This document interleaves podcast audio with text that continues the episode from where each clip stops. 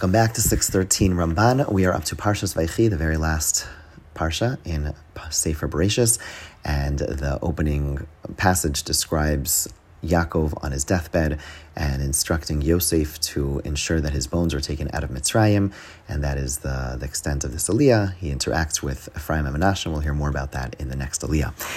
The opening Ramban in this Parsha follows the Ramban's theme of Maaseh Avos Siman Labanim, the things that happen to our forefathers in some way foreshadow what happens to their descendants. So he points out that the family of Yaakov came down to Mitzrayim due to the fact that the brothers were treacherous one to another, the fact that the brothers sold Yosef, that ultimately caused them to go down, and famine was one of the, the reason they all ended up in Mitzrayim, and they thought they'll be there for a short little while, but instead they were there for quite some time until ultimately many, many years later, um, after their bones, the bones of all the, the brothers already uh, you know began to decompose. They were just bones. They were they were not remaining anymore, but eventually they were redeemed. Says the Ramban that it foreshadows our our exile with Rome and Edom, and he says it's because of our brothers that ultimately we had this whole issue. We know that uh, the Chashmonaim there was fights amongst the Chashmonai families, and one of them made a peace treaty, a pact rather, with the Romans to come and help, and they did help, but ultimately they took over the entire region,